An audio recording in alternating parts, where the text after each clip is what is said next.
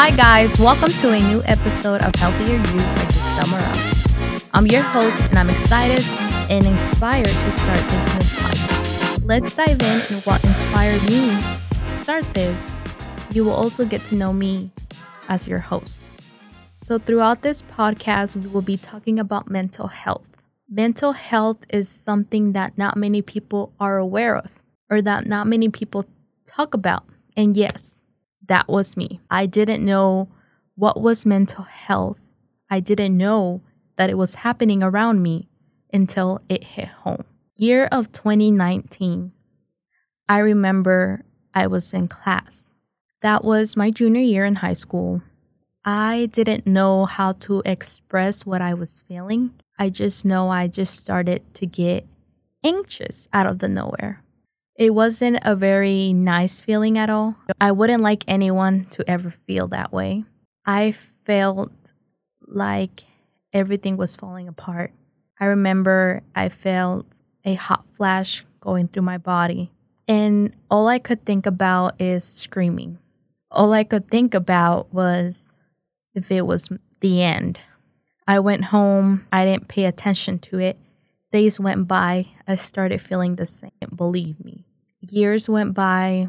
I remember it got worse and worse and worse until one day I had a really bad headache. It ran through, I think, more than a week. I just started feeling sick, mostly because I didn't know what was happening. I started to have really bad headaches, shoulder pain, and it was an everyday thing. So I started being so obsessed with the symptoms. And I started to Google, I remember. I would Google online and I would search, why does my head hurt? Every day. First result out of Google, it says brain tumor. I will admit, I got scared. I was like, I don't have a brain tumor. But after time, since I wouldn't tell nobody or I wouldn't visit a doctor, I started being so obsessed with the results of what Google gave me. So I remember that I had a annual checkup and I mentioned to my doctor that I had bad headaches, bad back pains, etc. She said, "It's normal. You know, we can do an MRI. We don't recommend that because I don't see it as a major problem." Months went by. I remember going to the hospital. And this one time it was because I had a headache for more than one week. It was a really sharp pain that I had never experienced. And the doctors asked me, you know, why are you visiting us for today? I said, I've been feeling different. I've been having headaches and I don't know what's going on.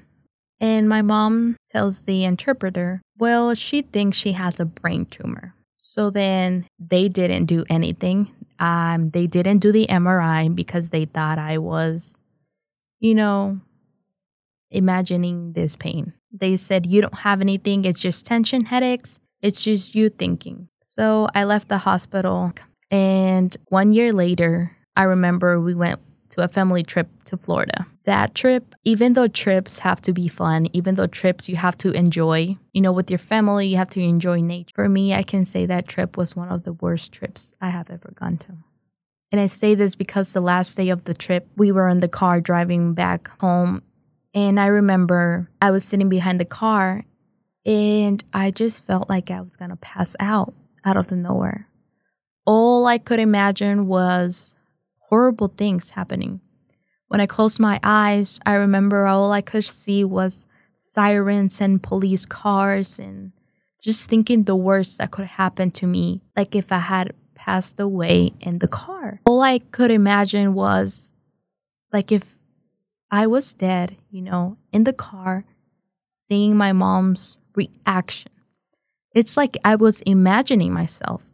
It was a horrible feeling. Um, I literally felt like it was going to be the end. I remember after I opened my eyes, I started getting an itchy pain in my underarms. And I remember that I had a family member who had breast cancer, and that's how she started. So I automatically started imagining myself, you know, thinking, oh, that's gonna happen to me.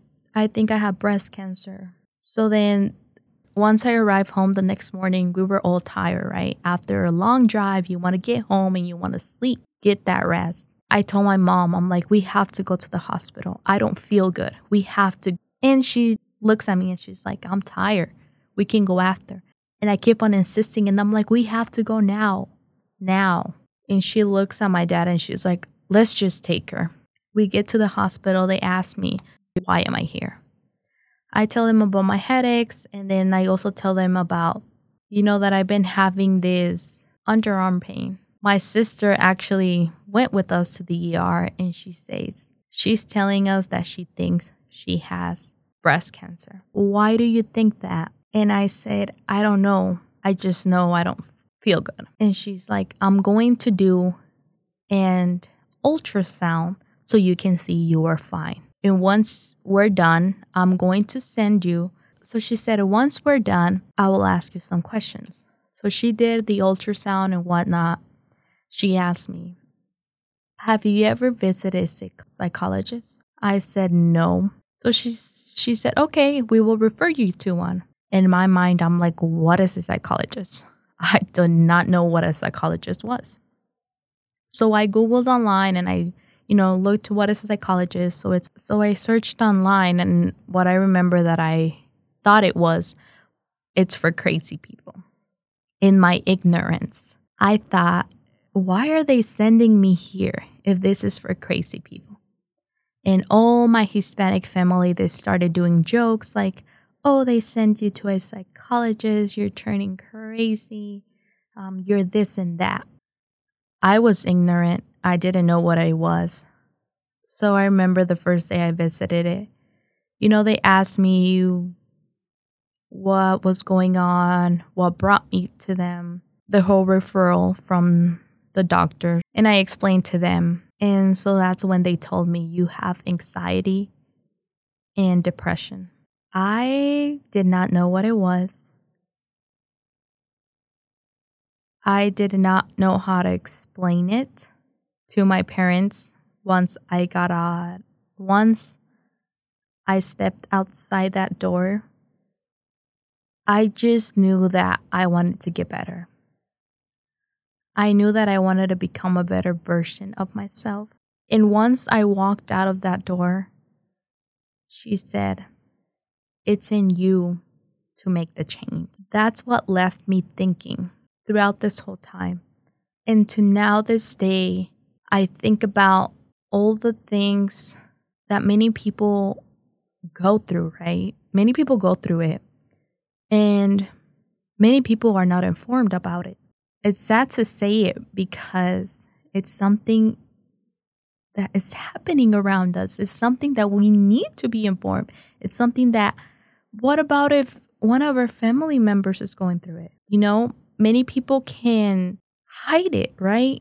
Many people can hide it through a smile, but in reality, we don't know what's happening in closed doors. So that's why it's it's the reason why I wanted to start this, you know, going back to me, going back to my story, I remembered I wanted to do something different in my life. I remember I wanted to do a change in me to become a better better me, better version of me, a healthier me, right? We all want to enjoy, you know, we all want to be healthy. So I remember I went to seven therapies and I remember it was January 2026 year 2020. I remember I was really over it. I was over, you know, feeling that type of way, feeling tired, feeling unhappy, if I can say it. I felt unhappy even though I had my whole family around me, even though I had friends, even though I had the love and the support, but I was unhappy. I didn't even enjoy myself. And I remember I was tired. I got on the shower this is a little testimony of my life and how how I overcame depression and anxiety. So I remember I was about to shower and I was just, you know, tired, sick of it. And I got in the shower and I was crying. I was crying in the shower because I was tired. And I keep on saying tired, but that's the word. I was done. And I got in the shower and I just started crying. And I'm Christian. My family's Christian since I was 12. I knew there was a God. I had never had the encounter, I can say.